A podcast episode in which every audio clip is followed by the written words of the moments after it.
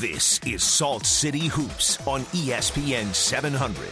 Your best insight into Utah Jazz basketball and the NBA in Utah. For the next two hours, it's nothing but NBA conversation from the local front to around the association. Now let's get things rolling with Salt City Hoops on Utah's number one sports talk, ESPN 700. Welcome into the Salt City Hoops Show. My name is Andy Larsen. I'm the managing editor of Salt City Hoops.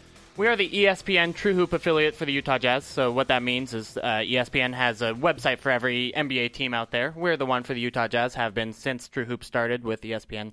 I don't know, like nearly a decade ago.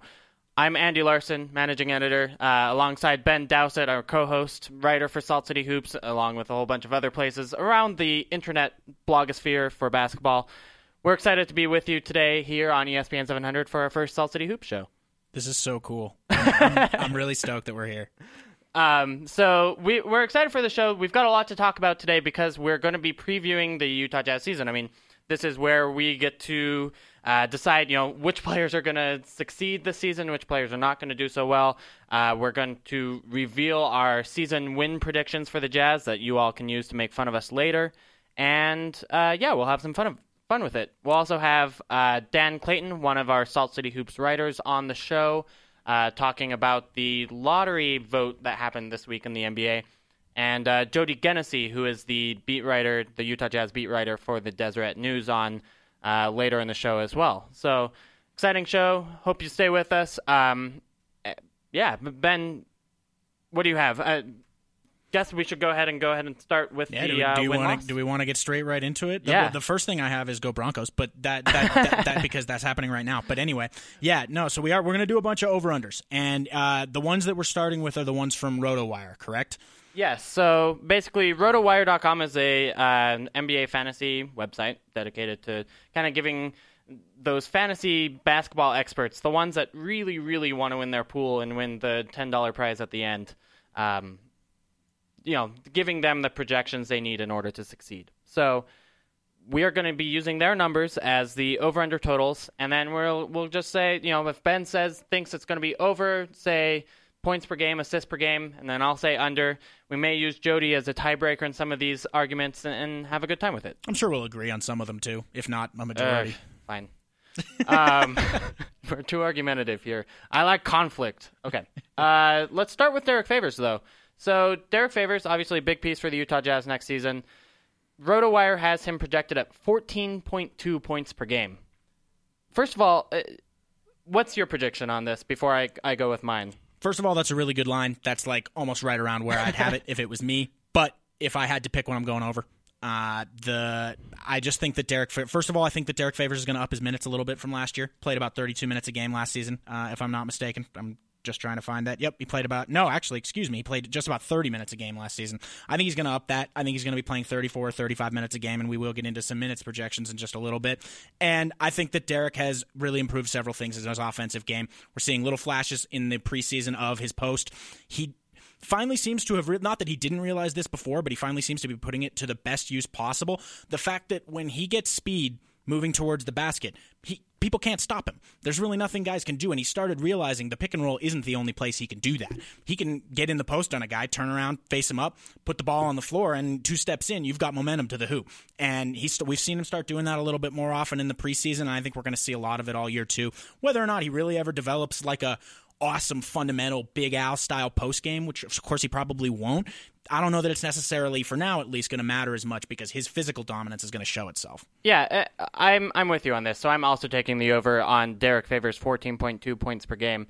Uh, truthfully, to me, it's two things. One, you're right about the minutes issue, and I think he does end up getting more than 30 minutes a game next season. I- I, I just think that that's, uh, you know, he should be playing real starter level NBA minutes, and it's not like the Jazz or the Spurs or anything where they want to save themselves for the playoffs. The Jazz want to put out their best players on the floor as much as possible. Especially with the legs this young, there's just no need for that sort of thing. Right. Um, and then the second thing is, I think Quinn Snyder's system really helps Derek Favors. I mean, last year, Ty Corbin had him doing a lot of things out of the post, and a lot of post ups.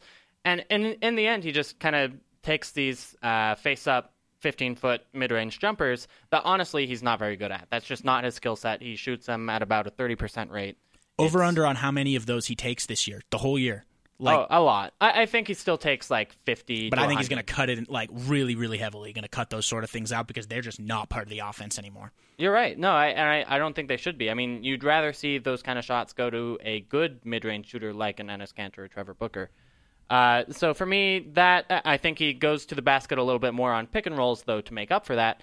To me, I, I go also with the over on the 14.2 points per game. You know, not a whole lot over, like 15, 16, even 17 you could see. Um, but I just can't see him getting only 12 or 13 points per game next season. No, I really don't see it. I think there's going to be too many opportunities for him for easy buckets with all the Jazz are doing. We've talked about it all all all preseason so far. The stuff with the fast breaking, which of course he won't always be involved with, but the fast breaking, the more motion oriented offense with getting everybody involved. I think the Jazz are going to be easy points is going to be one of the name of the names of the game this year, and Favors is going to be. It's very easy for him when he's close to the basket, so that's Yeah. going to help. And again, that's a big difference for the Jazz this season. Uh, let's go on to the next one, PGA style. We, let's keep it moving. Boom. Um, next one is Gordon Hayward, the the co-star with Derek Favors on the Jazz, if you will. This one's not points per game, but assists per game. Uh, uh, RotoWire has him at 4.6 assists per game. I'm going to go with the under on this one. And nice. the reason for that is I, I don't think the ball's going to be in Gordon Hayward's hands as much as it was last year.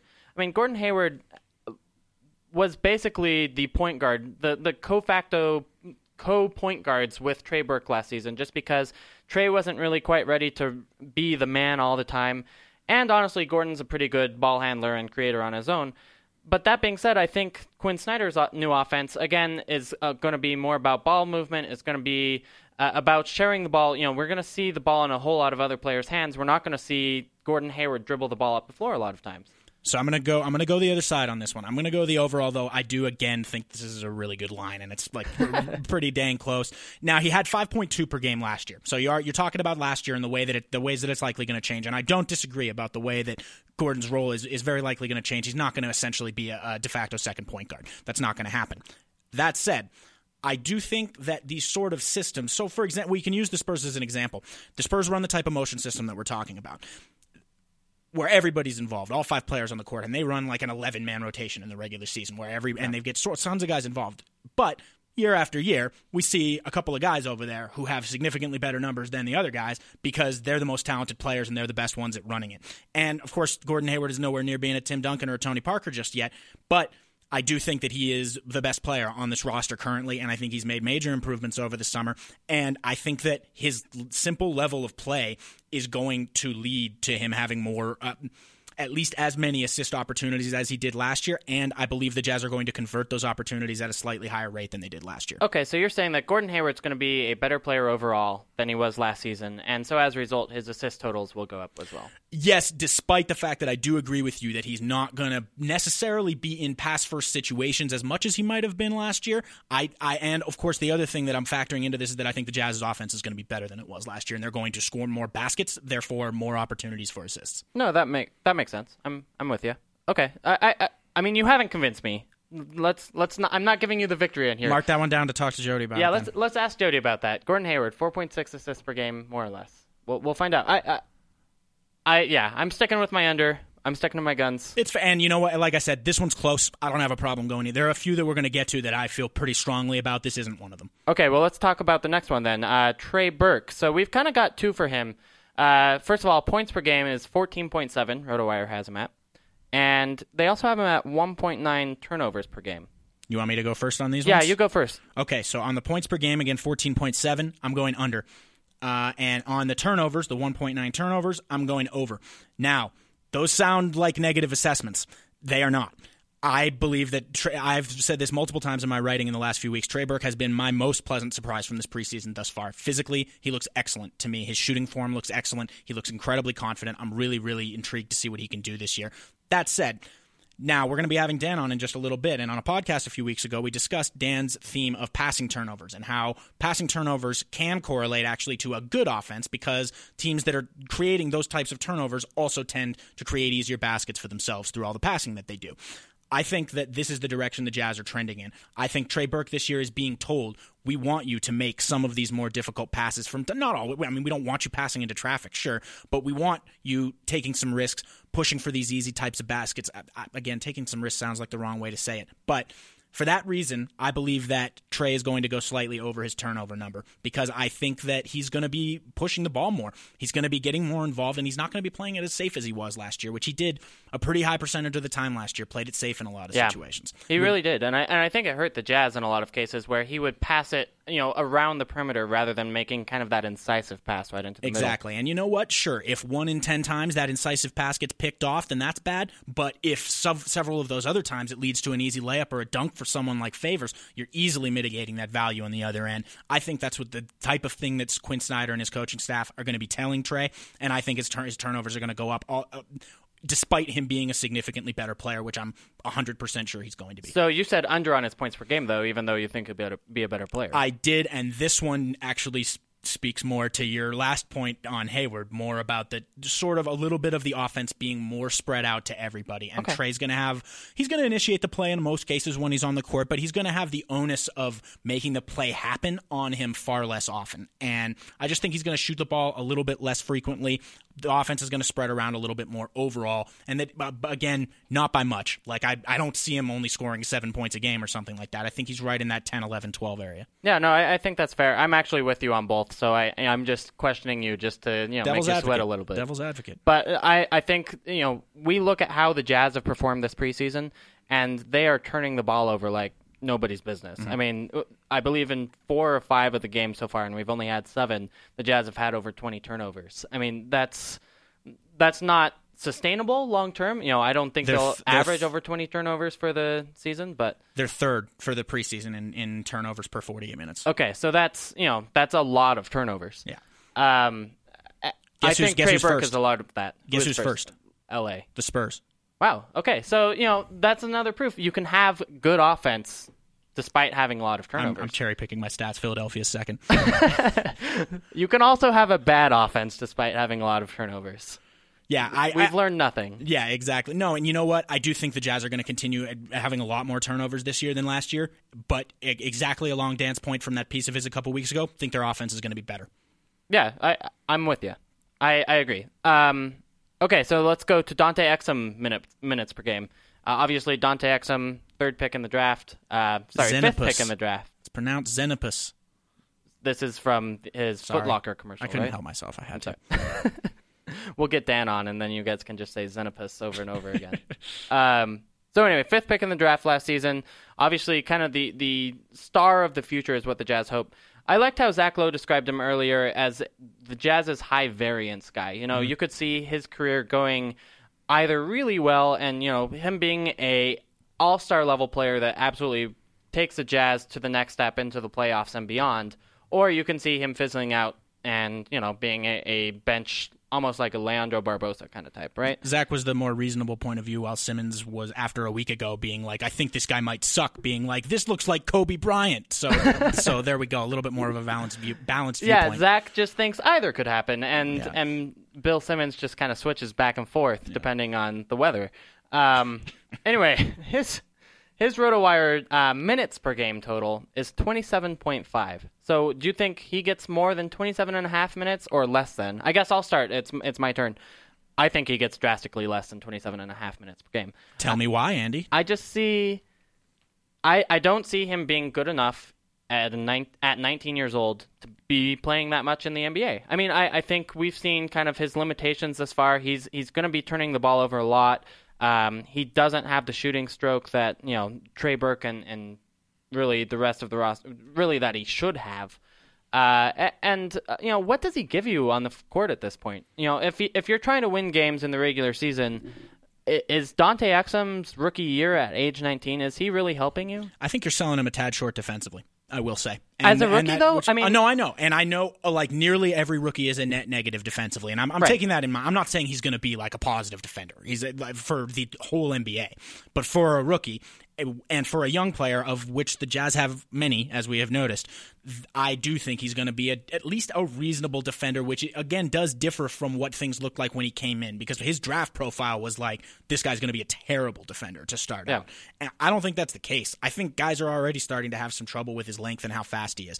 Sure, now of course when they put him off the ball in any situations, when they run him through a bunch of screens, things like that, he's going to have trouble. There's no question. That's going to be tough. He's 19, body hasn't filled out yet, all that sort of stuff. But I think he's going to actually add a little bit more defensively than we think.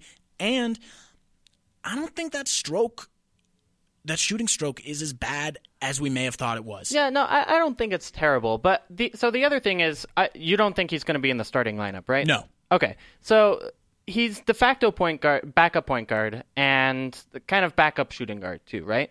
But if Trey Burke and Alec Burks play, you know, 35 minutes a game each, that doesn't add up to 27 and a half minutes for Dante Exum, even if he gets all of the backup point guard and backup shooting guard minutes. And that ignores, you know, like Rodney Hood playing some minutes at shooting guard, Carrick Felix, Toure' Murry. I mean, all these guys who are going to get some time at backup point guard, right? Yeah. Or, or sh- shooting guard. Yeah, you know, and well, so I'm going to say now, I did take the over on this. You're making me feel worse and worse about it as we Yes. go along here, but I, I did take the over. Here's the one other thing that I did want to bring up, and of course, this could go the other way, but I guess him being a couple years younger, it's slightly less likely if either of those guys ahead of him gets injured for any reasonable period of time. Then you could very well expect him to not only beat that average, but to drastically beat that average during those periods of time, which Right. you do have to factor in. That's true.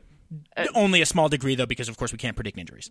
Well, yeah, but I, I mean, I think we can safely predict that Trey Burke and Alec Burks are not going to be healthy the whole season. I mean, uh, you know, you just don't see guys playing 82 games all that frequently in the NBA anymore. Yeah. And so I, I think that's a fair point. Yeah. But it, it's going to be difficult in my mind for him to get to that 28, 27 and a half. I'm honestly like I'm not saying that I've to- but we that I've totally come around, but we don't have to give Jody this one. Like I, Okay. I'm, I'm closer to your side than you have been to mine on previous ones. I'll, I'll, I'll say that much. okay, good. I, I'm glad that my debating skills have taken. In. But I think the possibility is there. I, I really think that he Okay. that he could. That's fair. I, I'm I'm with you. Just reset. This is a Salt City Hoops radio show. I'm Andy Larsen. Ben Dowsett is the wrong is the guy who's wrong say the wrong over there. Oh, The- no, I was just saying that your opinions are wrong. Uh, Sorry. I hope you're not too offended. oh, it's okay. Um, okay, so moving on, we're doing over unders. Rudy Gobert, and of course, the stat we chose for him is blocks per game. Of course we did. yeah, really, he's not really contributing in points, for example. He dunks the ball very well. He does. We should give him that, I guess. Uh, anyway, his RotoWire blocks per game is 1.7 blocks per game. Ben, over under. I took the under. Written on my little notes next to the word under is the word meh, be- because I'm just. If Rudy Gobert gets 25 minutes a night, he's going over on this, no question. I just don't think that he will. How can he? I mean, you look at the Jazz big rotation. First of all, Rudy Gobert can only play center. We agree on this, Oh, yeah. right? Like, Yeah. you know, you can't have him playing power forwards in the league or he'll get just blown by. Um, so then that means he's taking backup center minutes from Derek Favors. Let me just clarify real quick. I um, remain of the opinion that Derek Favors does not have to be pigeonholed as a center in the NBA, and that those two will play together significantly. Okay, but even even if you do think center, even if you think Derek Favors can play power forward, you also have to look at the minutes for how is Trevor Booker going to get minutes? How is Steve Novak going to get minutes? How is Enes Kanter, who by the way, this is like his big year to shine. This is his put up or shut up year, as we said last week. Uh, when you know, how are you going to find time for all those guys? Because I don't think any of them can play small forward. No. So you've got 96 minutes to give to Derek Favors, Enes Kanter, Trevor Booker, Steve Novak, and Rudy Gobert. Uh, there's just no way to play him uh, more than 20 minutes a game. I don't think. for the most part, I generally agree with you there. I don't. I think he's going to have trouble cracking twenty. One thing I will say is I don't think and we'll get to this in the minutes projections later. Potentially is I don't think Novak's going to play all that much, but that's just me. The the It's- the defense is too bad. It's hard to find time for him. It's really tough, and unfortunately, Jeremy Evans is in the same boat. I don't know how much time Evans is going to be seeing this year, um, which is too bad. I love him, but um, I, I know I agree, and this is why I did take the under, but but with the meh because. if Rudy some you know if like we said before if an injury were to happen or if the may who knows if a trade were to happen you never know if something like that might go down or if Rudy just continues lighting up the building like he has been doing all summer of course he's got to do it against a much tougher level of competition and with much more consistency now but if he does those types of things and just essentially makes it impossible not to play him more then there's no way he's not getting over this yeah. Uh, let me ask you a quick non sequitur. I guess it is related, but Rudy Gobert or Enes Kanter, who's had the best preseason? I guess Rudy Gobert relative to expectations. Uh, not relative. Not relative to to expectations overall, and it's Kanter by a lot. Okay. And and I think that's an issue that, that folks shouldn't confuse is that yes, Gobert has been very, very exciting. And compared to where we thought he'd be at this point, he's probably a little further ahead than Kanter than where we thought Kanter was going to be at this point. But Enes Kanter is a way, way better basketball player right now, guys. He brings way more on the court. See, I, I think he brings more offensively, but I the the thing that even lets me raise that question is that when I watch Enes Kanter play defense, it's the complete opposite opposite of where when I watch Rudy Gobert play defense. Oh, very true. Rudy's a much, much more impactful defender, but Like I- remains a seven foot body who's still out there, which even when he's doing terrible things is going to do something defensively. I, and I know that that doesn't mitigate it a whole lot, but then on the other end, his levels of usefulness offensively, and, and now I will accept he's had some issues so far with adjusting to the new motion system. Some of his spacing hasn't been perfect. Instead of hanging out in the corners for those threes like he's supposed to, he's kind of been hanging out on the inside baseline every now and then. You don't like to see stuff like that give him a little bit of time. It's in like his what his third or fourth new system in like seven years of playing basketball. So he'll, I at least have hope that he'll come around. I don't want to say for sure, but I have hope that he will. Yeah, no, I, I think that's fair, and I, I think that's honestly one of the biggest questions to watch the, during this season for the Jazz is where Enes Kanter comes. It's kind of a season. it's a make or break year for him, no It question. Um, speaking of Enes Kanter, he's our next over under, so Oh, yeah. it segues into it. Uh, Enes Kanter rebounds per game. That's kind of the one stat we haven't talked about thus far. Nine point four rebounds per game for him. Am I is are you first on this one or am I I'll be first first on this it, sure. Okay. Um, so I'm going under on this one, and, and the reason is is because uh, I mean, if Enes Kanter was a rebounder like he was in his rookie season, when literally that that was his basketball skill, that was the thing that was keeping him on the floor. That was the thing that I think Jazz fans and uh, you know analysts like David Locke and myself uh, were most excited about is that this guy looks like an elite rebounder in the NBA. And then- Especially offensively, he was crazy offensive. yeah, I mean, putting up numbers that really we haven't seen in Jazzland for a long, long time. he had nearly five offensive rebounds per 36 minutes in that rookie season. That's so many. yeah, that's crazy. So anyway, uh, but since then, though, his rebound percentage. So for you non-stats nerds out there, and, and I don't blame you, um, this is the percentage of shots that the player gets uh, off the off the defensive glass. So opponent takes a shot. What percentage of rebounds does this guy get? First season was 18. Next season was 16.5. Last season was 16.1. In other words, he's regressed as a rebounder, even though he's gone from 19 to 20 to 21 years old. And by the way, has you know has a more muscular body. You know, has a has a better NBA body. I think. And it's because he's playing against NBA starters now rather than playing against their backups. Yeah, I I, I think it's. I I don't see any way he gets 9.4. Then you add in, and you know, going on a second point, on the offensive side, he's going to be playing power forward primarily this season, and you know that's what he's listed at. That's where we've seen him play this preseason. He's just not going to be in position to get those offensive rebounds like he did in the first couple of years of Plus, his I plus I just don't think the Jazz are making as much of an emphasis on the offensive rebounds. I think That's that the, fair. I think the Jazz are going to be not Spurs style completely punting them, but I think Quinn has emphasized in their heads if you go for an offensive rebound, one of two things better happen: either a you better get that rebound, or b you better land and get back before your guy does, or else it's going to be trouble. Like I uh, and maybe he's not as blunt about it as I just was, but I agree. No, he's more blunt. Like I, I mean, so Jazz PR lets us watch the last five minutes of practice, like the rest of the media does. And uh, and Quinn Snyder, uh, he is a very nice man when you interview him. But to the players, he, I mean, he. Let's be clear, he's developing relationships, but he's not afraid to get on them a little bit when Good. accountability needs to be set. Good. Um, I mean, the thing we've seen this most is in this transition defense push by Quinn Snyder. Mm-hmm. Yep. But clearly, Quinn Snyder is a man who believes in accountability, believes in that's the way that the Jazz are going to improve on offense, defense, and rebounding. He's not afraid to let guys know if they're not doing well. Exactly. And for that reason, among many others, I agree with you on Kanter. I do think that he's unfortunately going to go under. It looks like we got to take a break here for a second. Uh, is that right? Yes, so yeah, let's go ahead and take a break. This is the Salt City Hoops show on ESPN 700.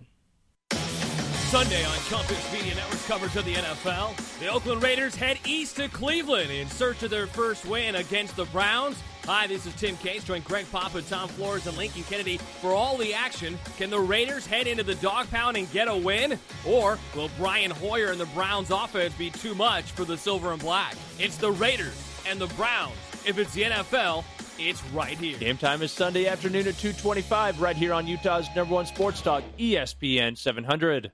It's the Big 4-0 for Snow West Magazine, and you get the gifts. Come and get them at the Intermountain Snowmobile Show on October 24th and 25th at the Salt Lake County Event Center in South Jordan. Over $40,000 in prizes and giveaways, all to say thank you for 40 years of Snow West Magazine. Giveaways and prizes include snowmobile trips, accessories, two Arctic Cats, Motorfist gear, and more. Don't miss this spectacular, one-of-a-kind event with over 100 exhibitors from retail sales to aftermarket parts, accessories, gear, resorts, trailers, the Snow West Project sled and snow bike build, even how-to seminars, kids corner with kids activities, and the swap meet on both days. Tickets available online at www.intermountainshow.com. Buy there and save a buck per ticket. This year's show is sponsored by Allstate Insurance, Snow West Magazine, Utah Snowmobile Association, Western Power Sports, Arctic Cat, Power Sports Adventures, Motorfist, and Ultimax Belt. The Intermountain Snowmobile Show on October 20. 24th and 25th. It's third down and six, but that doesn't matter much anymore. With only four seconds to go, the Cougars are down by five. It's do or die at the 16-yard line. The game hinges on this play. Here comes the snap. Blitz coming from the field side. He's are there any worse words than quote buffering or loading?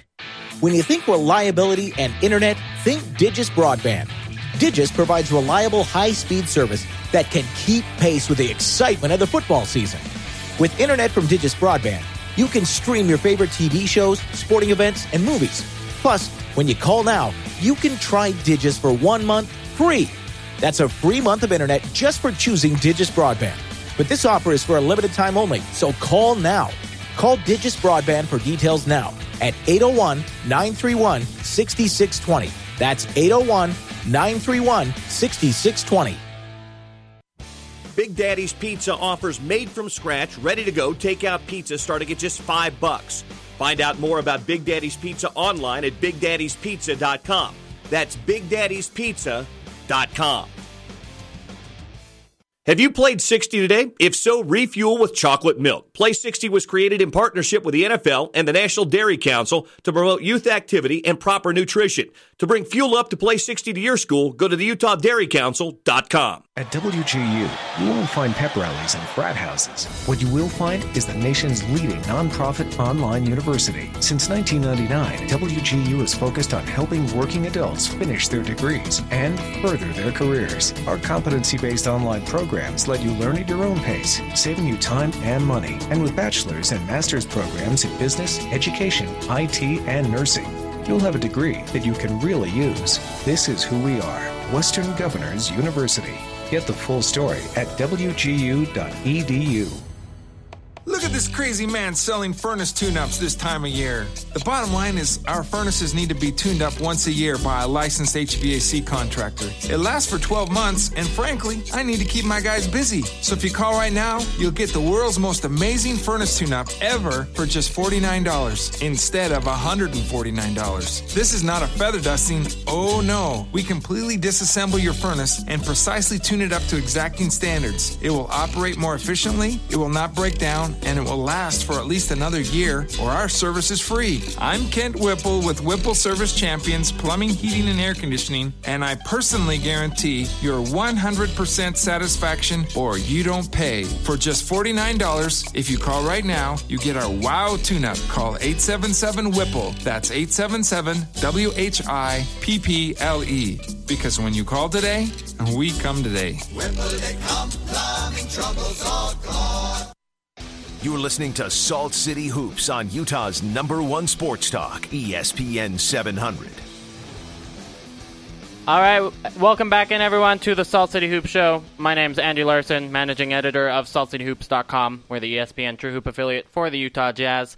Alongside Ben Dowsett here, we're bringing you Utah Jazz and NBA talk every Thursday from 7 to 9 p.m. on ESPN 700 throughout the basketball season. So we're excited for that. First show excited. today. So, yeah, um, we've got Dan Clayton on the line. Before we bring him in, I want to just do two things. Um, first of all, you can follow me on Twitter at Andy B Larson. You can follow Ben on Twitter at Ben underscore Dowsett. we're always happy to uh, read your tweets on air, get kind of the social media aspect involved, and um, as well as take your calls. Um, speaking of taking calls, we've got Dan Clayton waiting.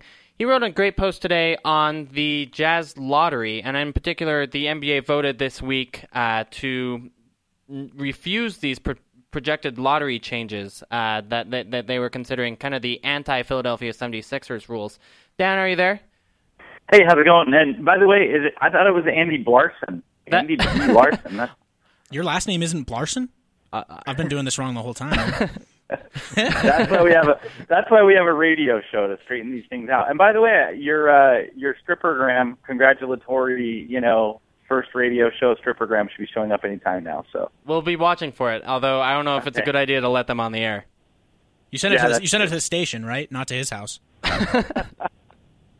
Anyway, um, Anyway. You had you had a great post, like I was saying, on this uh, lottery thing, and, and why the Jazz voted against allowing these lottery changes to to um, happen. So first of all, describe to people what these lottery changes would have consisted of, and then why why did the Jazz vote against it? Well, right now, the easiest way to get a, a, a top pick in the draft is to be really bad and a little lucky. And they wanted to make it, the, several NBA owners and the NBA wanted to make it so that to get a top pick, you had to be a little bad and really lucky. So, so basically the, the proposed changes were to put a little more adventure in there and make really the top six picks up for grabs instead of the top three and change the percentages so that they were pretty flat, you know, through the top, uh, especially the top four or five picks, but even into six, seven, eight, um, you know, really create some adventure so that there wasn't such a, a reward for being a Philadelphia or for being a, um, you know, 1998 San Antonio Spurs team. Basically, they wanted to, you know, make it a little harder to just like be awful on your way to a top pick. So under And, their uh, proposal, um, the top four teams would have had an equal chance at getting that top number one pick. And really, the top five, it's a half percentage point difference for the top five. So there's no advantage then in, in losing more games if you're you know if you're already the Philadelphia 76ers there's no advantage in being a 15 win team compared to say a 25 win team. Right. So basically, you would want to be bad, but you, you there would be no motivation to be like horribly historically bad, which is, I guess, what they were trying uh, to avoid. Um, really, I mean, that's what it comes down to. The lottery system right now incentivizes bad basketball, and I think what they're trying to do is make it so that that incentive isn't so direct. You know, hey, if you lose 70 games or 60 games, you're probably going to come away from the NBA draft with an Andrew Wiggins or with a Jabari Parker um, Or a Dante case Exum. This, yeah, yeah. Well, I mean, you know, even the Jazz. The, actually, the Jazz are kind of Exhibit A for the argument of like a Chris Mannix, who's who writes for SI, and he's kind of of the opinion that we don't really have to fix anything because there's enough adventure in the draft lottery already.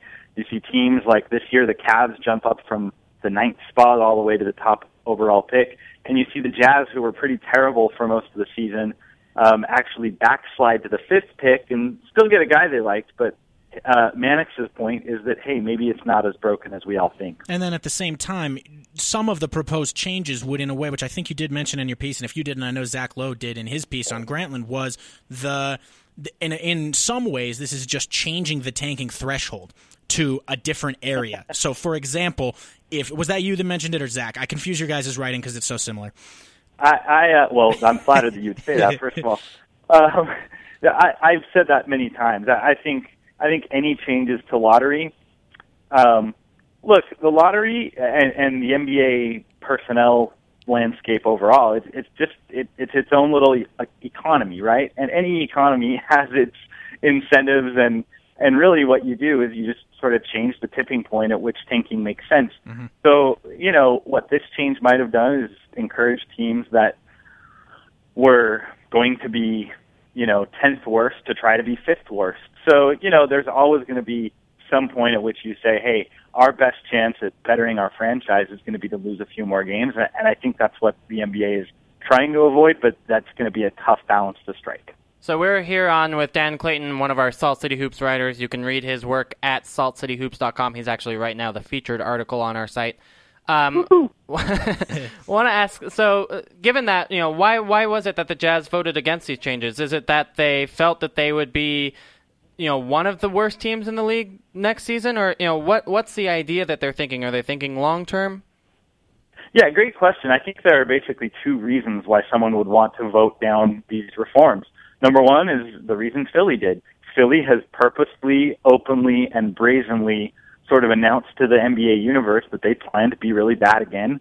They, uh, the, getting another high pick is a big part of their rebuilding plan, and and then maybe all these guys like Joel Embiid and Dario Saric and and all these all these picks that aren't quite ready for a number of different reasons. Maybe they can all kind of come into their own all at the same time when you can add an Okafor or an Emmanuel Mudiay to the mix.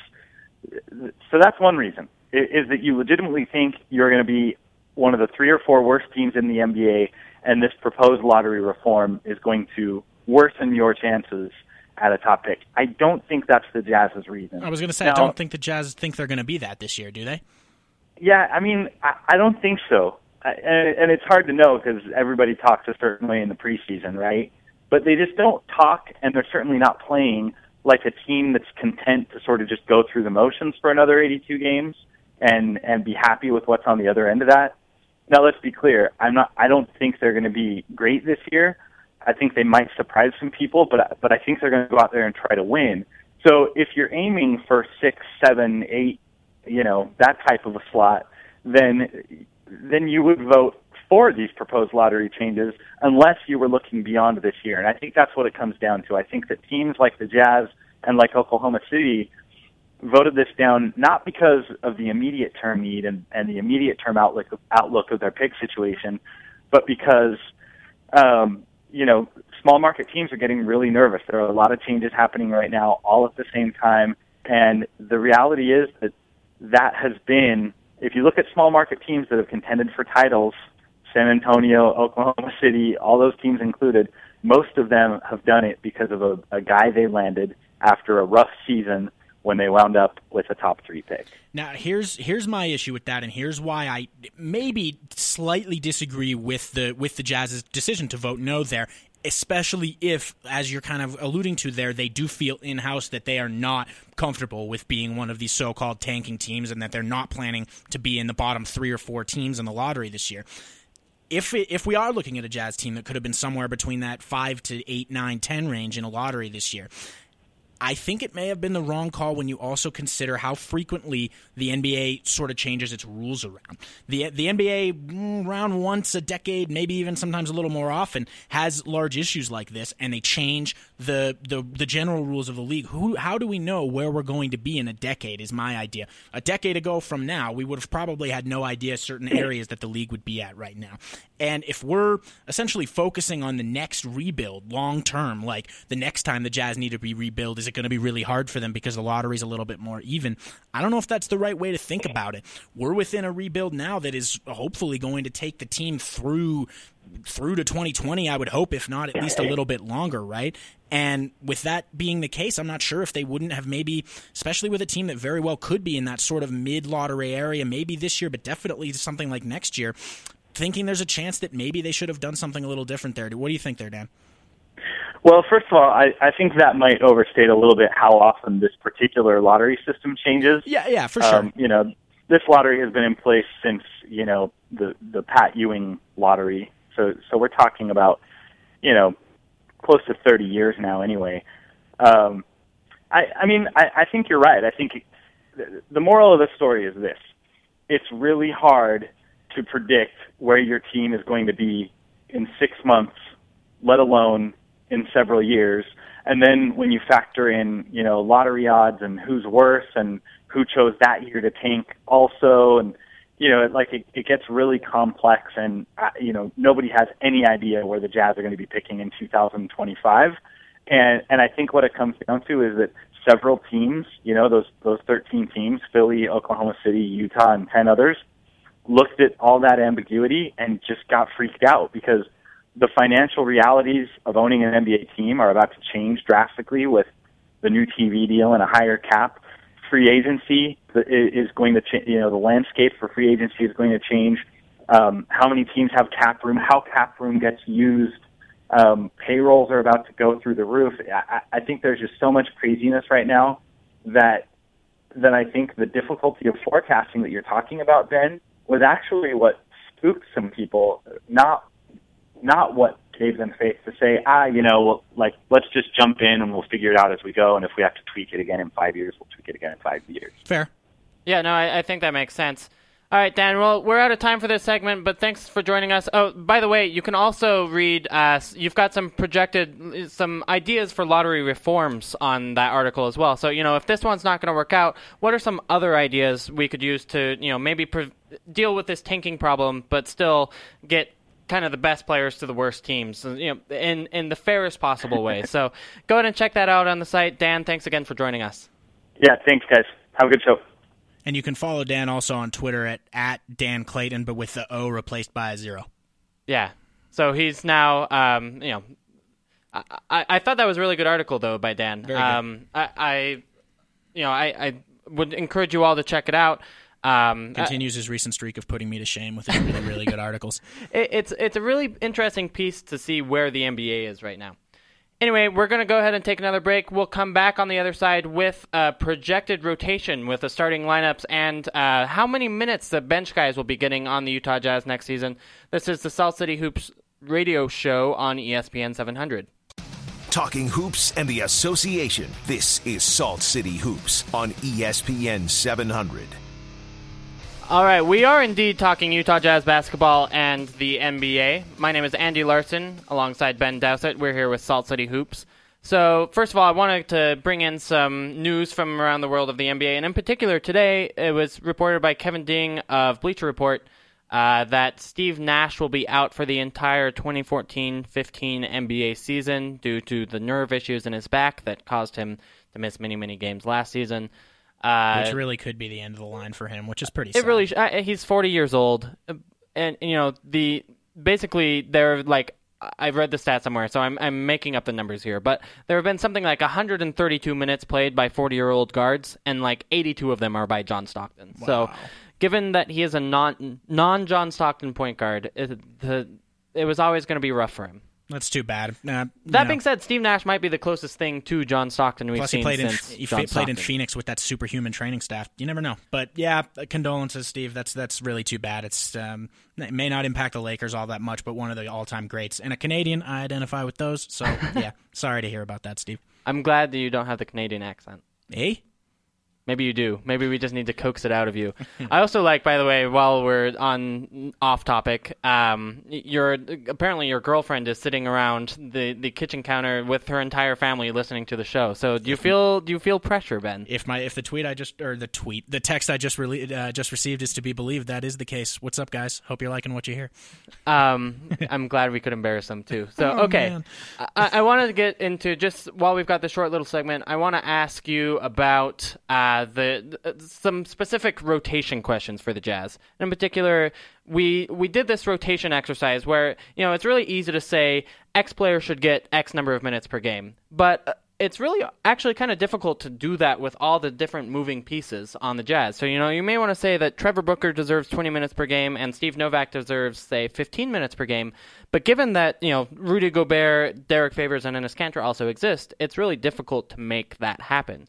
So I want to. We both did this rotation exercise. Actually, planned out. You know, when Quinn Snyder should or could make these substitutions to get to your totals. And I want to ask you a couple questions. So first of all, that Trevor Booker, Steve Novak question. Who do you have playing more minutes, and, and how many minutes for each guy do you have? I have Booker playing significantly more minutes. I, in fact, my projection that I ended up coming with is double. I Wow. have I have Booker playing 20 minutes or maybe just short of 20 minutes a game and play and Novak at just 10 or just short of 10.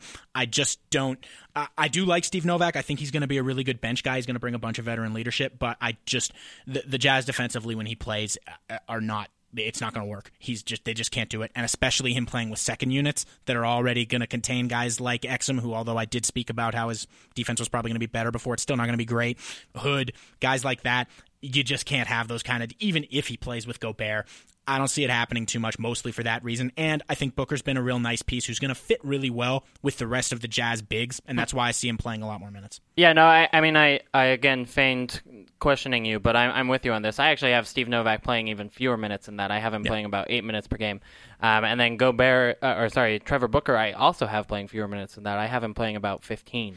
That wouldn't shock me either. Um, I may have overdone. And so, to illustrate your point about how this is a good exercise to do, the first time I went through it, I after I went through it, I added up my numbers at the end, and I was at like 370, which that doesn't work. You need to be at 240. Like, yeah, yeah, so each each position playing 48 minutes per game. Yeah, Yeah. yeah, exactly. And now you, of course, you can leave room with your total overall numbers for injuries, like we said before. So you don't just have to be right at 240. You got to be, you got to be higher than that. But the, um, yeah, I think that, and I have Gobert higher than Booker. Do you? I do too. Yeah, no, I have him um, playing actually 18 minutes per game. So again, uh, not a whole lot more than Booker, but I, I think he adds more defensively, and honestly, he gives the Jazz something that they can't get from anywhere else. Like Trevor Booker, you can get his you can get his rebounding and, and kind of mid range shooting, the the kind of feistiness down low that Trevor Booker brings. I think you can get a lot of that from Enes Kanter. At Um, least a portion of it, yeah. and I think you can get a lot of it from Derek Favors, quite honestly. Uh, I, I don't think you get Rudy Gobert's length and defensive ability really anywhere else on the roster. And I, I think Derek Favors is the one who comes closest. But still, Rudy Gobert eh, has you know seven inches of arm length on Derek Favors, and you know uh, there I'd say Rudy Gobert is a little bit less athletic than Favors is, but I, I- I think Rudy Gobert is the one player on this roster that's kind of that defensive specialist. That it, it's if Quinn Snyder it needs to lock somebody down or needs to prevent uh, those kind of bucket paints from happening, uh, bucket points, sorry, from happening. Rudy Gobert's the guy to go to. Yeah, that's that's part of the reason why I think that he may play like what we were talking about before. He may go over that blocks projection because he may just be on the court more than we think. But uh, transitioning a little, what about the rookies? Okay, the, the two. So we got Rodney Hood, we got Dante Exum. Who do you think plays more minutes per game? I do think Dante Exum plays a few more minutes. By a lot or just by a little bit? By a little bit. I, I mean, the truth is, I think there are more minutes available on the wings than there are at point guard, just because, well, there are two wing positions. I, I- I think Dante Exum, first of all, uh, when I watch his game, I see much more of a point guard than a, than a shooting guard. Yep. And, and the Phoenix Suns have shown us that you can be really successful with these two point guard lineups, so maybe I shouldn't read too much into that. But I see Rodney Hood as kind of the primary backup option for both shooting guard and small forward at this point.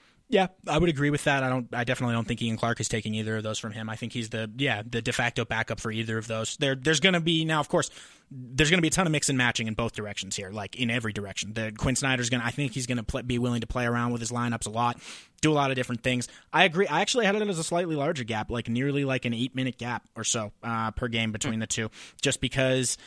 I- really think the Jazz, whether or not they're any good this season, are going to really want to get Dante out there a lot and give him the chance. And Rodney's already a little more developed in certain in terms of some of his NBA skills, as we've noted. I think the Jazz want to give Dante as much time on that NBA court as he can, even if it most of it is some painful learning experiences. Yeah, no, I I think that absolutely makes sense for the Jazz long term to do. I also think that it's very difficult as a coach to actually do that, right? I mean, it, it's uh, you want to win games as a coach, and you know we've seen Quinn Snyder's faces thus far this so preseason. So awesome that devil face that somebody memed the other day was just awesome, right?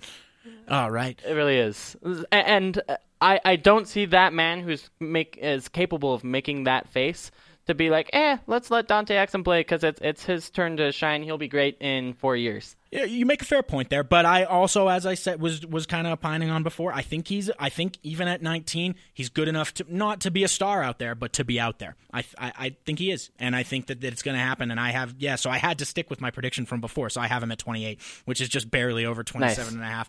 Which again, I, I don't feel lovely about it, but whatever. Yeah, no, I have him at about 20. And honestly, I, th- I think that's where he's at. He's kind of at that Enes Kanter, uh, Derek Favors kind of stage of his career where, you know, 19 year old rookie, uh, clearly raw, clearly has a lot to grow.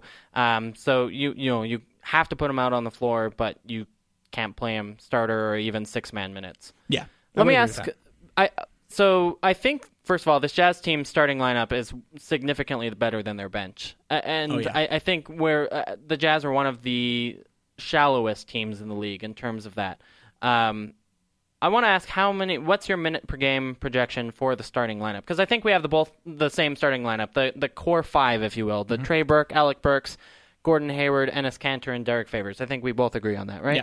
So, how many minutes per game do you have for each of those? I have each of them in the 30s except for Kanter. Kanter I have at 28 because I, ju- I just think that there's a little bit of a crowded situation going on in the front court there, and that he, if anyone's going to lose some time there, it's going to be him. Um, I have Hayward at 36, which is roughly where he was last year. As I said earlier, I favors at 34, which is a bit of an upgrade from last year, but I think he's taken a leap this year. I have Burks at 32 and a half. Everybody knows I love Alec Burks, and I have Trey Burke at 34. I don't know that everyone does know that you love Alec Burks. I love Alec Burks, guys. Uh, you're you're like nationally renowned for loving Alec Burks. Pretty much, yeah. okay, so I, I, I just want to point that out. So you had how many minutes for Burks first of all? 32 and a half. Okay, I actually had him at 33, so we're we're on the same wavelength there. Even though I you love Alec Burks more than I do. True. Um, so uh, I just want to while we have we got to go to break really quick. Um, we're gonna have Jody Genessy, the Deseret News beat writer for the Utah Jazz, come on, give his opinion, be the tiebreaker on us uh, for us for, for some of these uh, over under projections. We'll also have his ideas on the preseason, kind of the differences between last year's preseason and this year's preseason. You know, I, I think there's been a lot of differences, obviously, between a one and seven and the now five and two Jazz. Uh, I, I want to kind of explore that with the Jazz and now the Dante Exum cut. That's So- the part I'm most excited with for Jody. Is to or get sorry, that Dahntay Jones. get that feel for the how things have been in the preseason. Agreed. So we'll have him on the other side of the break. This is the Salt City Hoops show on ESPN 700 Radio. and there's you know they've got a lot of young guys. As uh, Derek Favors reminded us today, when somebody asked him how the young guys were uh, picking it up, if they were surprised, he's like, "Which young guys? I'm only 23." I mean, everybody on the team is 26 or younger except for Novak. So which guys do you mean exactly? yeah, I mean they're 24.1 years old. I think is the average age. It's a really young team, and and so there's there's still a steep learning curve, and then there's a lot of material they probably still have to go over, and and and they will over the next few weeks and months, and you know I'm, I'm sure that this will be a learning season for them. I, I bet there will be new aspects of the offense and wrinkles here and there that that uh, Quinn and Brad Jones and Alex Jensen will be introducing throughout the year. Yeah, no, and that's that's kind of what I'm interested to see. I mean, truthfully, when I watch Jazz preseason offense, I see that flow set a lot, and the, the one that Jody, you and I went through in the Jazz's media training camp, where you know we there four guys around the perimeter, and then either Derek Favors or Enes Kanter or whoever the Jazz's big is at the time at kind of that opposite low block spot, and you know they're running that same sort of actions off of it. And truth be told, defenses are struggling to deal with it right now. I wonder if they are in a regular season game with you know with the scouting that comes along with that, if teams will find it easier to stop that during the regular season. Yeah, I think they will. I mean, the intensity will pick up, and and you'll have your better players out there for longer stretches. And I, I heard you guys talking earlier. The Jazz really are a thin team. I mean, I've been impressed, really impressed, uh, extremely impressed with their with their first five, and even their bench right now. But they just don't have the depth or the experience, or quite frankly, with a lot of teams, the talent. And so that's where teams can. I expect them to exploit the Jazz when they go up against their second unit. And, you know, it's almost like the uh, you, you hear about the Pac-12 where uh, BYU or Utah will say, "Well, we can compete with uh, them at their first unit, but uh, when you get to their second and third units, that's where they really struggle." And anyway, back to basketball. I, I think that's where the, the Jazz are going to have to really fine tune it, and and some guys are going to have to stretch out of their comfort zones and do better than they ever had before, and for them to have any success. Yeah, I, th- I think that's fair. So uh, while you're in the projection mode, I need you to settle some disagreements between Ben and I, and in particular, Awesome. Yes, Judge Judge Jody. Judge Jody. How did we not think of that before? I'm so embarrassed right now that we didn't think of that earlier. I went as Judge Jody uh, on Halloween once, and I had a meat cleaver and a, my black choir robe. Are there photos of this? Can we can we like? I'm sure maybe maybe they're used to blackmail you at this point, but Oh man, I I've had so many embarrassing photos out there. Nobody can blackmail me with anything nowadays. so I want to ask you. We've got two in particular that we disagree on. The first one is. Uh, and these are from RotoWire, by the way, a fantasy uh, basketball site. So they're not the Bovada ones that you may have seen earlier today, or actually, I think you tweeted them earlier today. Um, But Gordon Hayward assists per game, they projected 4.6 assists per game. Ben said higher. I said lower. Wh- what do you think Gordon Hayward fits in in next season's offense with with the s- changes that Quinn Snyder has made? It's a good line, right?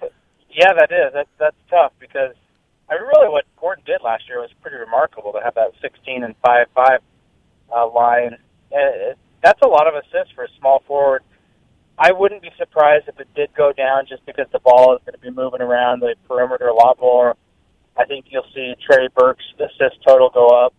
Dante Exum's going to get more assists probably than Jazz backup point guards did last year. I think the bigs will get more assists.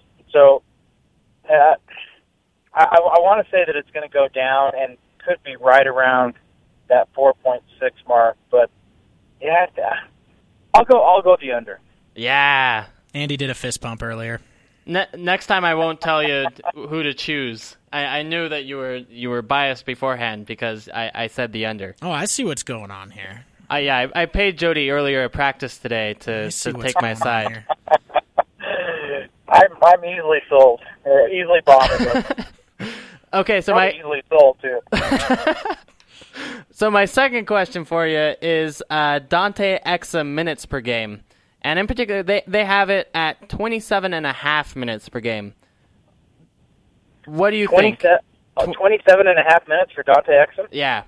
Oh, I, I would take the under easily on that one. I'm conceding. that's- de- I'm conceding defeat. Yeah, I just, man, I just don't see any way that Dante plays 27 minutes this year. I would, I would be, especially with you know you, you have a Ian Clark who can play some uh, backup point guard. You have Alec Burks. I think we saw a set the other night where Gordon Hayward was clearly running some points there. I, boy, with the, how young and inexperienced and raw he is, I just really see him more in the, the lower twenties. I concede defeat. Yeah, I, I'm with you there, Jody. I just, especially with uh, the only way I could see him getting over that minute total is if somebody has a season-long or almost season-long injury, where you know all of a sudden if Trey Burke gets injured, Dante's obviously your starter. Um, if Alec Burks gets injured, I could see him Dante moving into the starting lineup there as well. Uh, eh, bearing And any he, of he will get some. Uh, he will get some shooting guard minutes as well. You know, because Yep. Quinn has kind of talked about, and we've seen the the Burke and Exum uh, backcourt duo. Uh, I'm not in love with that combo personally, but I know they want to try it. It's worth trying after all the success Phoenix has had, and and other teams. Phoenix is not the only team, but they're a good model for it. But the two guard and especially two point guard lineups are starting to be more and more in vogue in the league. I can see why they at least want to give it a try, right? Well, and my biggest beef with it, I guess both of those guys have have proved me wrong so far. I was really concerned about the shooting because last year, quite frankly, Trey wasn't a good shooter, and uh, Dante was horrible in the summer. And both players, especially Trey, are shooting really well in this preseason. So uh, that that could change things there. I mean, if if you can get those guys to stretch the floor and and not have a defense that just automatically sag off of them, then that could be really an interesting, intriguing backcourt. Yeah, I've been maintaining for a good period of time that while he may not have it right away, Exum's stroke is not broken at all, and that he's going to be a guy who, once he gets his legs under him for the long distance. Now, this is something a lot of people sometimes don't recognize. Long distance shooting isn't necessarily just about your arms. In fact, it's not just about your arms. Long distance shooting is just as much about your legs as it is about your upper body. And legs for a 19 year old, NBA ready legs, that's a big thing. He's not there yet. I think when those elements come along, there's absolutely nothing wrong with this guy's stroke that he can't be not a knockdown three point shooter, but certainly a capable one, one where he could play a shooting guard role. Do you do you see down the line that they may even long term try and make that a, a, a maybe even a starting unit eventually? Uh, to your point about the legs, I, not about Dante, but Mehmet Okur when he agreed to come help, uh, you know, Enes Kanter as the Jazz ambassador. The first thing he noticed is that Enes wasn't using his legs enough. So, I mean, that that really is how you get the distance and and the the length and the uh, on your shots. And another thing that Dante told me was with his release, it was a little bit too low. So he was, like you said, his shot wasn't completely broken, but they wanted a higher release, and they wanted to to keep his extended arm out there longer uh, on that follow through, and just so some slight tweaking and confidence. and, and he's shooting better already. I, I think that shows how quick of a learner he is. Um, I think the thing with Dante is you just he needs the ball in his hands. That's where he's so he's so explosive and quick, and he really has a great court vision and is a good passer.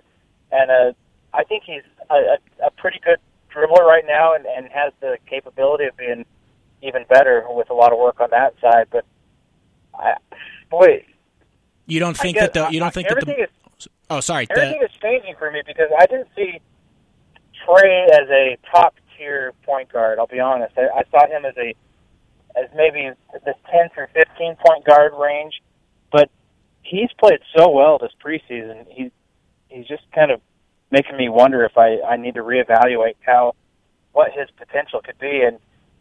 I don't know. I mean, that, like you said, that's look at the Phoenix Suns. They they have two point guards basically, and if they're shooting better, why not? I mean, that could be a really interesting backcourt. But you know, you also have a guy named Alec Burks who's coming onto the scene, and Rodney Hood. You want to find minutes for. So I, I don't know. It's a good position to be in for the Jazz. So we're here alongside, or I guess not alongside, but on the phone we have Jody Genessy of the Deseret News, the Utah Jazz beat writer. Jody, I wanted to ask you about some of kind of the news in Jazzland yesterday and today uh, relating to another Dante, Dahntay Jones. spelled differently. Um, yes. were a were you surprised that he was cut? Um, and then B, you also mentioned something about Brock Motum on, on your Twitter feed today. You know, what his Jazz future is kind of up in the air. Uh, have you heard about kind of the fringes of the Jazz roster, and, and how do you think that'll turn out turn come opening day? Yeah, I was first of first off, I was a little bit surprised that Dahntay got as many minutes as he did in the preseason. He was part of the regular rotation early on, and uh, it turns out you know the Jazz just wanted to see what he could do, and, and I thought he played well in, in stretches, but uh, he's and I was kind of thinking that the Jazz might keep him around after a while just because of his toughness, and he's one of those veterans and and I know it became a swear word almost last year, but you do want veterans and that experience in the NBA, if for no other place than in the locker room and in the practice, to help the younger guys. So a little bit surprised that that uh, they let him go. Um, Jack Cooley, uh, he's just a kind of a big bruiser. Right? He was kind of fun to watch, but Those not elbows. shocking that either of those guys didn't end up on the final roster. As far as Brock Motum, yeah, I mean the Jazz are down to 15 players, so they have a legal roster now. It Just has to be between 13 and 15. I believe the the cutoff date is the 27th. Uh, yeah, it was just it was just kind of weird, you know. I I wanted to talk to Brock about uh, getting this far, and, and obviously he's not a secure spot on the roster yet. He doesn't have a guaranteed contract, and who knows what's going to happen between now and next Wednesday.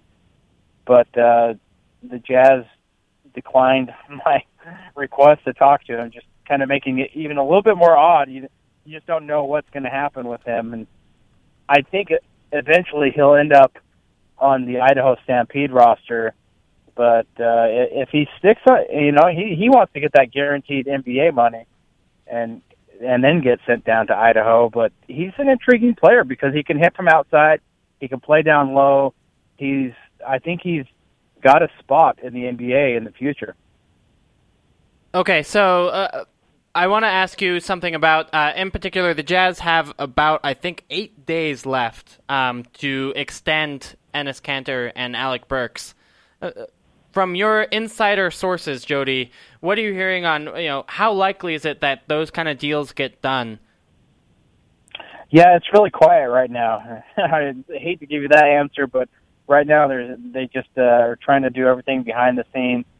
Does My that prediction is that uh, the Alec Burks will extend and Enes Kanter won't. That he'll want to play out this season. I mean, and with that new TV deal, that kind of changes everything because a lot of people are seeing big dollars, but you know, it's also it's a gamble because if an injury comes along or if you have a bad year, then you could throw away a lot of money. So the Jazz and Gordon Hayward gambled last year, and and the Jazz lost on that gamble. Really, they ended up paying more than they would have. But I expect that one of them will extend, and and the other will go into the off season as a restricted free agent. And I think that uh, Alec has the better uh, shot at extending right now.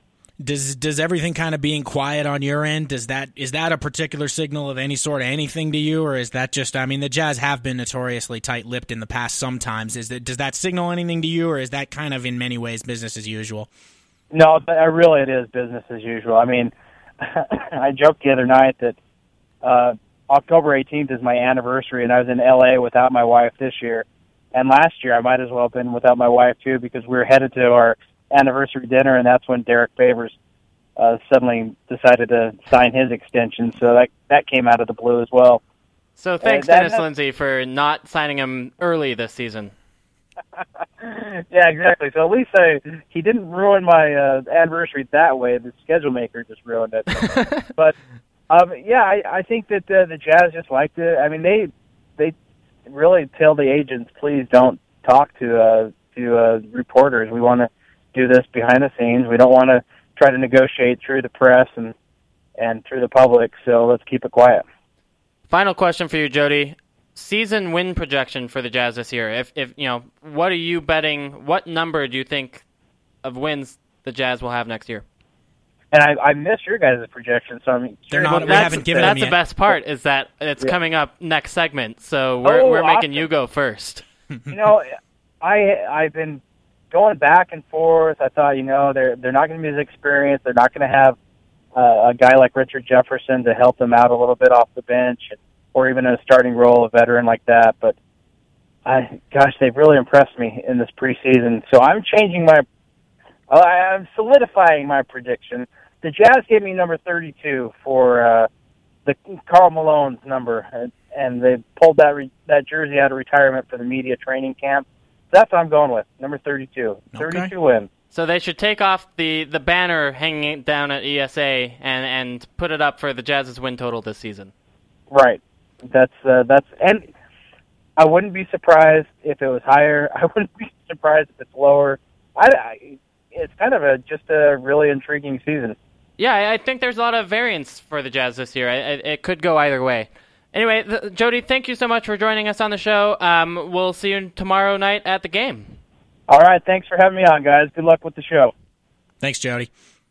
Always a lot of fun to have Jody on. He's, Yeah. he's pretty close to my win prediction as well. Uh, I, I know. I, I don't want to reveal it. So that'll be next segment um, after the break. But before we go to the break, we've got a couple minutes. I actually just received some breaking news via text message. Not actually, you opened your eyes very widely, but it is quite exciting. We have five pairs of, or five pairs of jazz tickets to give away to tomorrow's game. Yes. Yeah. We, so here's how we're gonna do this. We're gonna do a trivia contest. Nice. Um, and you'll have to tweet at Andy B Larsen, which is my Twitter handle, in order to win. So I don't actually have a trivia question yet because, like I said, I just got the text message saying that we have these tickets. So here's how this will work. I'll have a question on the other end of the break for you. Basically, how you you have to answer correctly in order to win these tickets. If you do, then uh, we'll be in contact as far as how to get those tickets out to you. And what are we going to do? First, first five people to to tweet the correct So- answer to yes, you. Yes, yes, yes. Yes. Okay. So if you're wrong, uh, uh, heck, you can tweet in again. We got five whole pairs. We, you know, we we basically swimming in jazz tickets here in the studio. Don't just don't just spam with names though. That would just that would kind of be cheap. If somebody does that, we're disqualifying That's true. Don't don't cheat. Be be good people here. Yeah.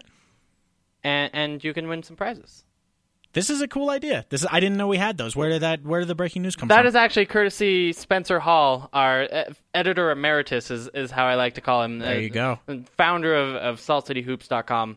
Um, let me know that we have those tickets. So we've got those available to give on the show today. Again, the Twitter handle you'll be tweeting at is at Andy B. Larsen.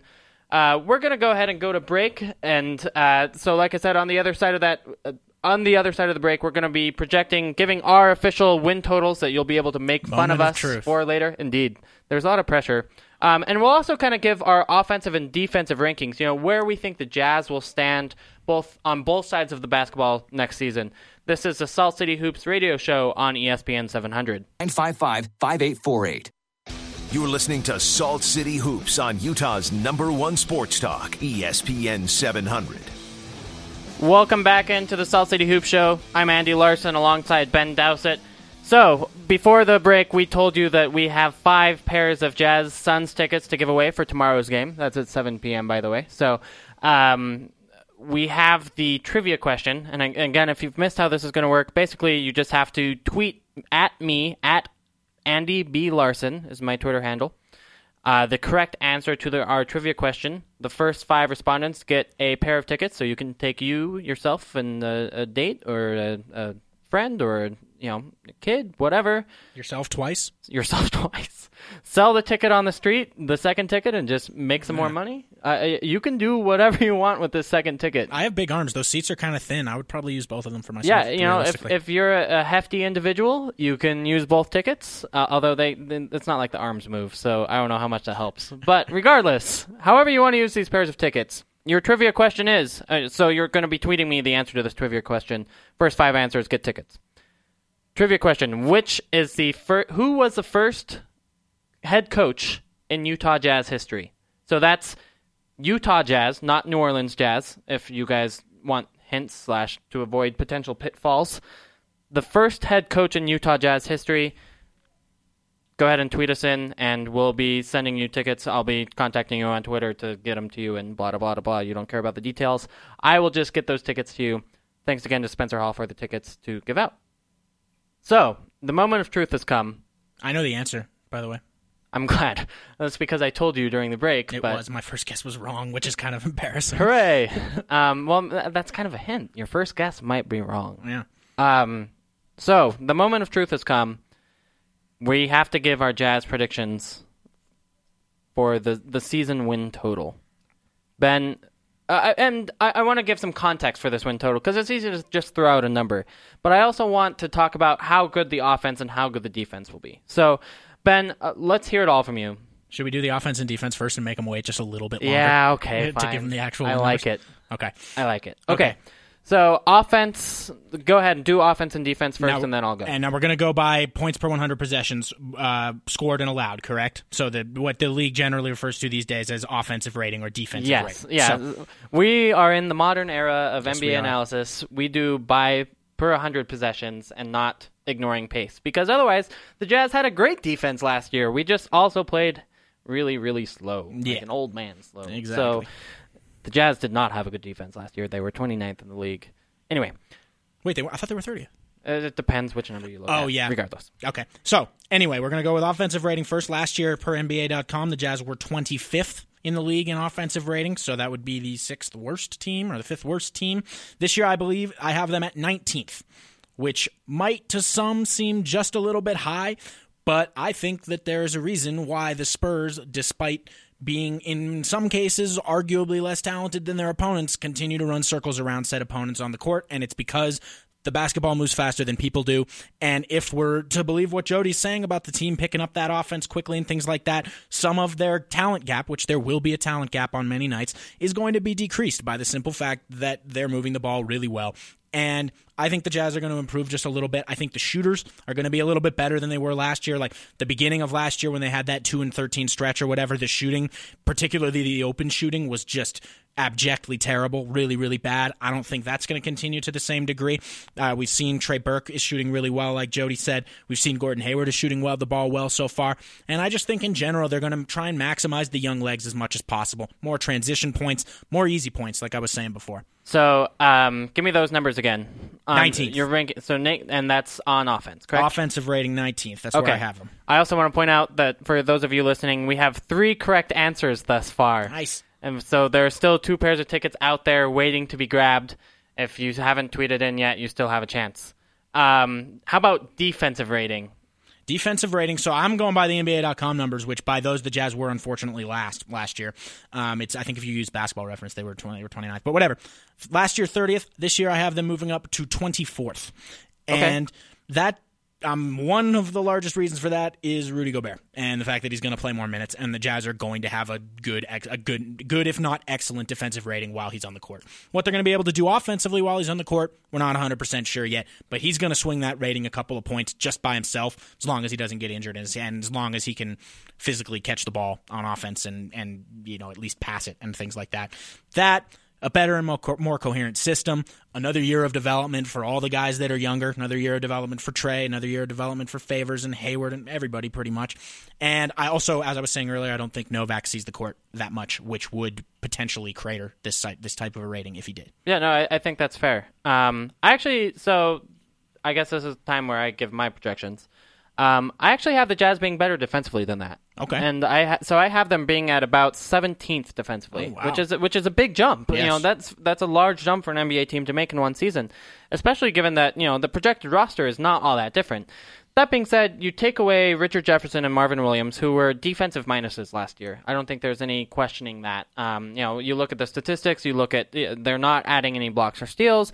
They're uh, the plus minus stats were bad for them defensively. To be fair, Marvin did have to play against fours all the time, but yeah, no, still. I mean it's it's nothing against those guys as human beings, but that being said, they were scored on many many times.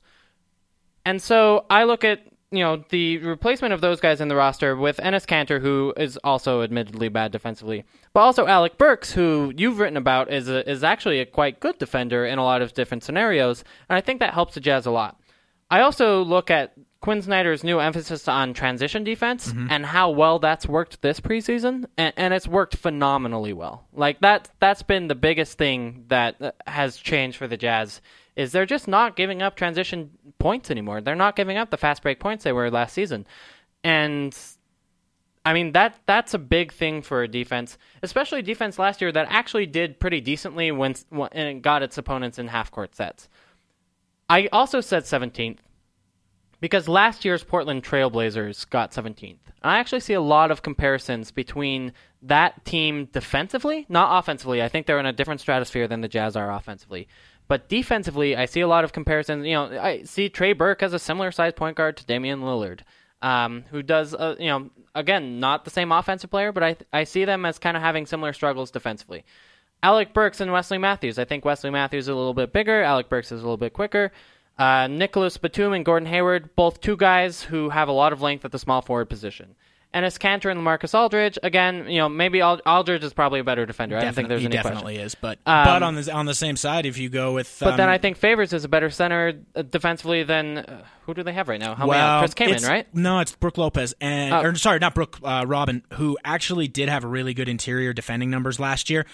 But if you if you kind of think of the Jazz as more of the the, the two guys that are going to do that, you put in Gobert as well. Favors Gobert is definitely better than the two guys that pl- are going to be playing center. Right, them, uh, yeah, like Meyers, Leonard, and, and whoever else. Yeah. I, yeah. I, so I, I honestly think that there's some comparisons there between the Jazz and the Trailblazers defensively, and that's why I like that 17th spot for them. You know, I don't think they're going to be an above average team, and it's going to be hard with how many turnovers they're giving up. But even with how many turnovers they've had this preseason, they've still been a good defensive team in transition. And I think that continues this season. I mean, right now, what are they in preseason stats? They're like third overall in defensive rating. Some something like that. Yeah, hold on, I can check if you. Yeah, go ahead and pull that up Yeah. because I'm curious. But I, I, ju- I see that regressing, but I don't see it regressing all the way to last season.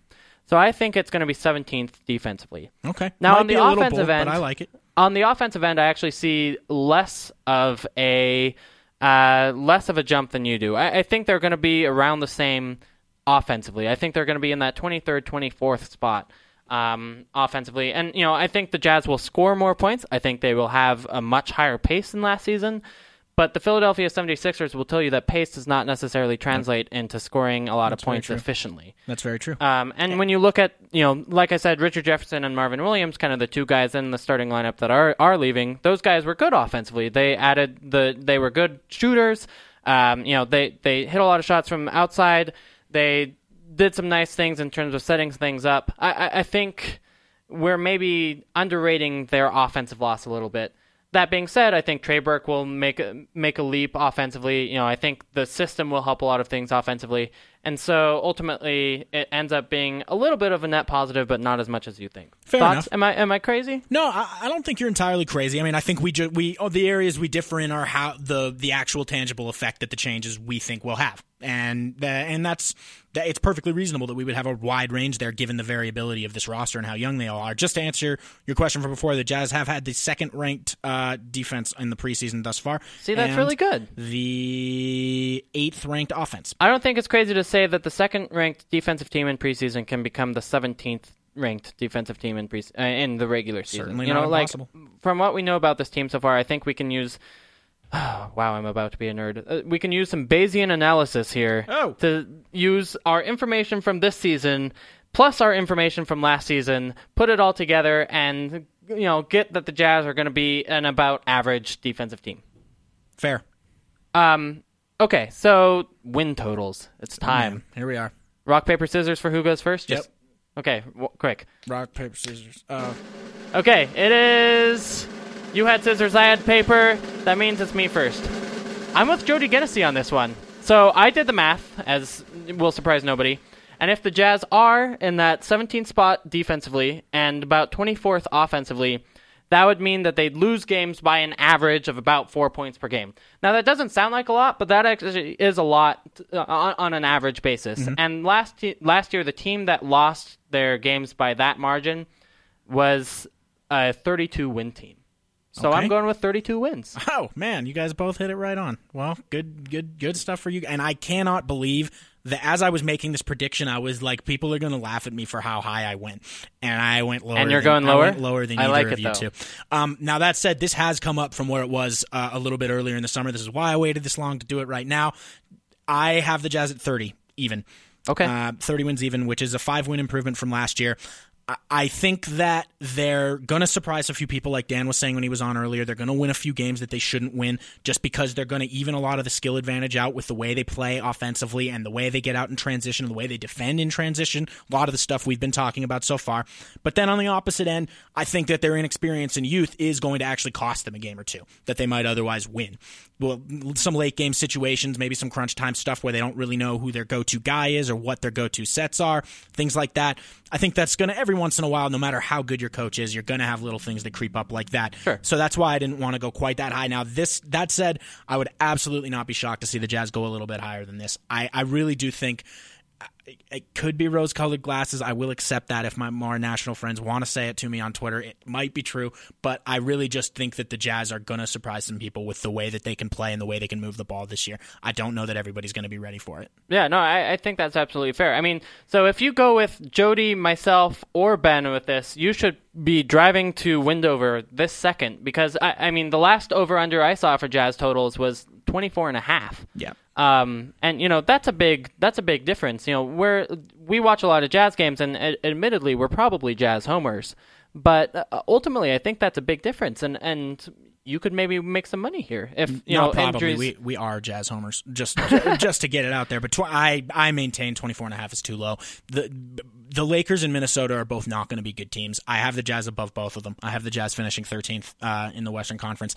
Uh, ahead of the Lakers are going to be terrible this Yeah. year, guys. Like, do you guys realize how bad the Lakers are going to be? It's going to be insane. Go to Vegas and bet the under on them or Oh, Wendover, whatever. God, they're going to be so bad. But yeah, um, I, I like the Jazz at 30. I think it's a good good round number. I think that's fair. So uh, uh, please don't come to us later if the Jazz, you know, if if Derrick Favors and Gordon Hayward get injured and the Jazz win 15 games, please don't come and you know we're not giving out our addresses on this show.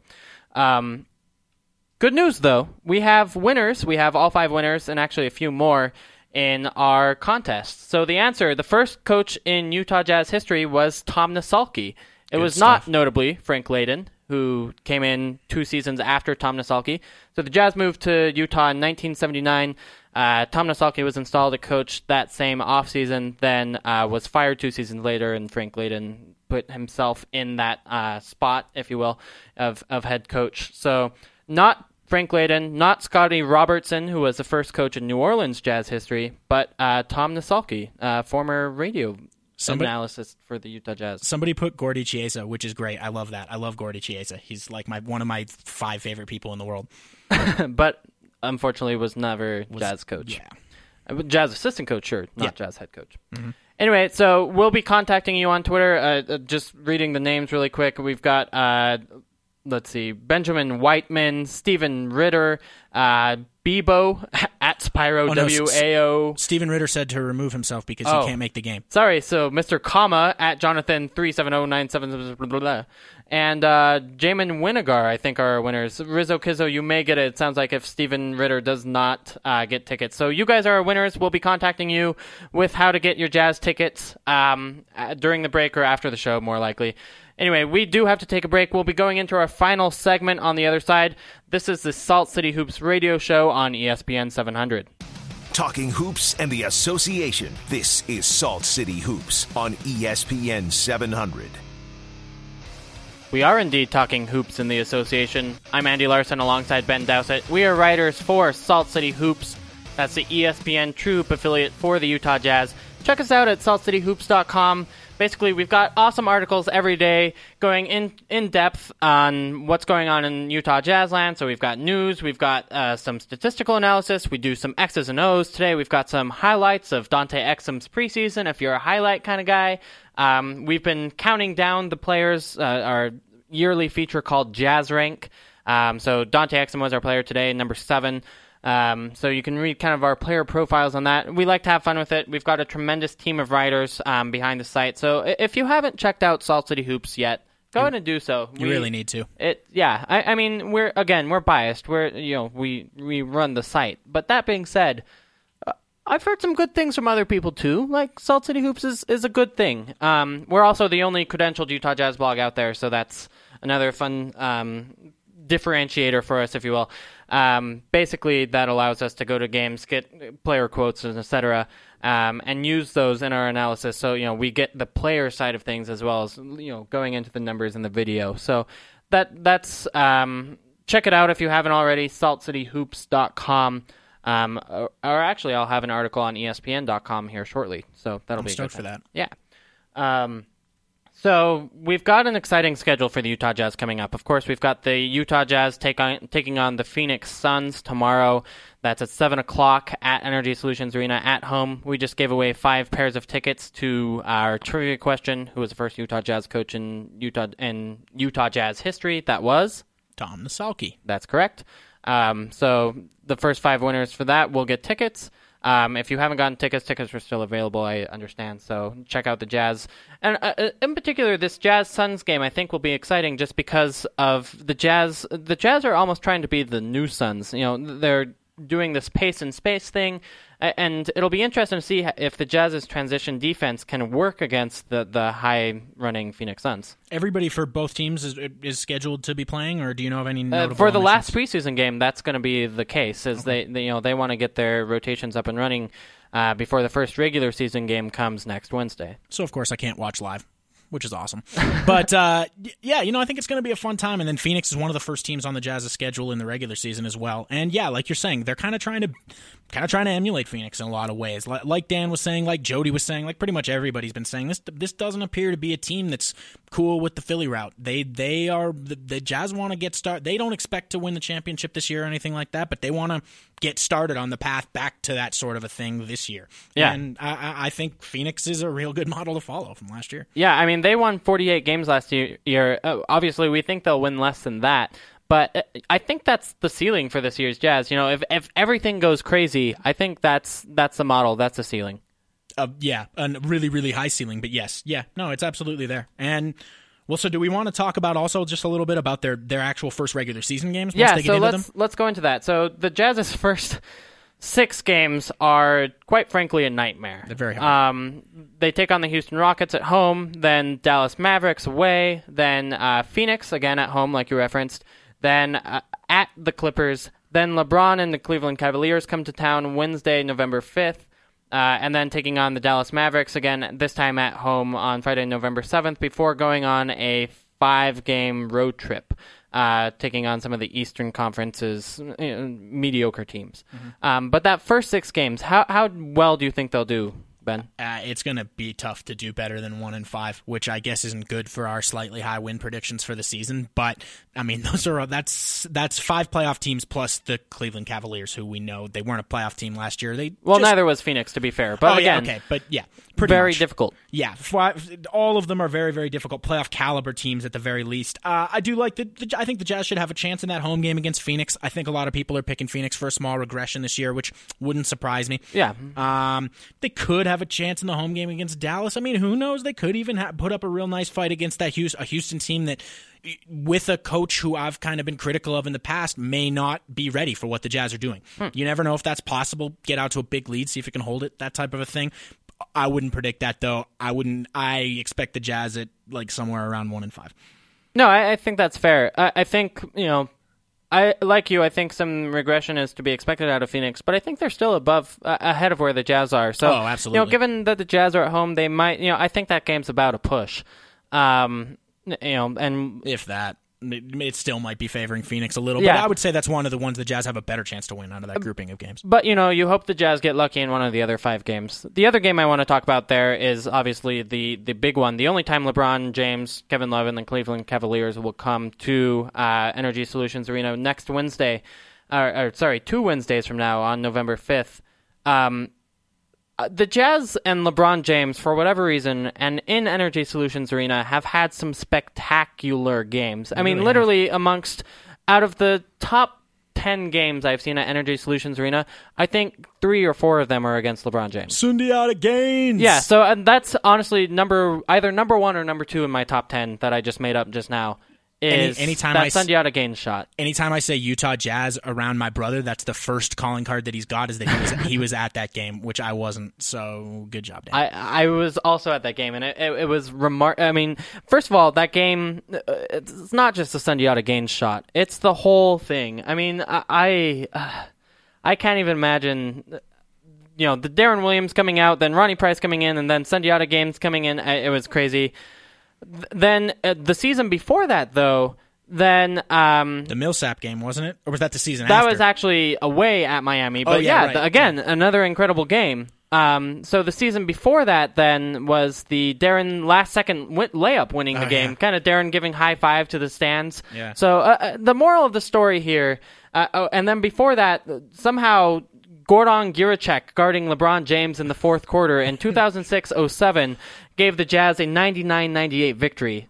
My point is there are some incredible games between the Jazz and the Cavaliers. If you haven't gotten tickets already, uh, check it out. I got my tickets a month ago, guys. It's it's going to be exciting. Like you, I don't think the Jazz will be particularly successful in this game, and I uh, this will be the interesting stretch um, for the Jazz to see if they can actually keep this high high well performing preseason up during those first six games. But hey, Cleveland's still figuring stuff out too. They still have guys that haven't played a whole lot of time together before. They might. Um, the talent gap is massive, but we'll That's see. fair. No, I, so I'm going to say the Jazz go two and four. They win the Suns game and the LeBron game because, well, they always have. Somehow they found a way to make these LeBron games entertaining.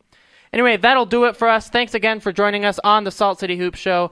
My name is Andy Larsen. I'm alongside Ben Dowsett. Thanks again for listening. Again, the Salt City Hoops radio show on ESPN 700.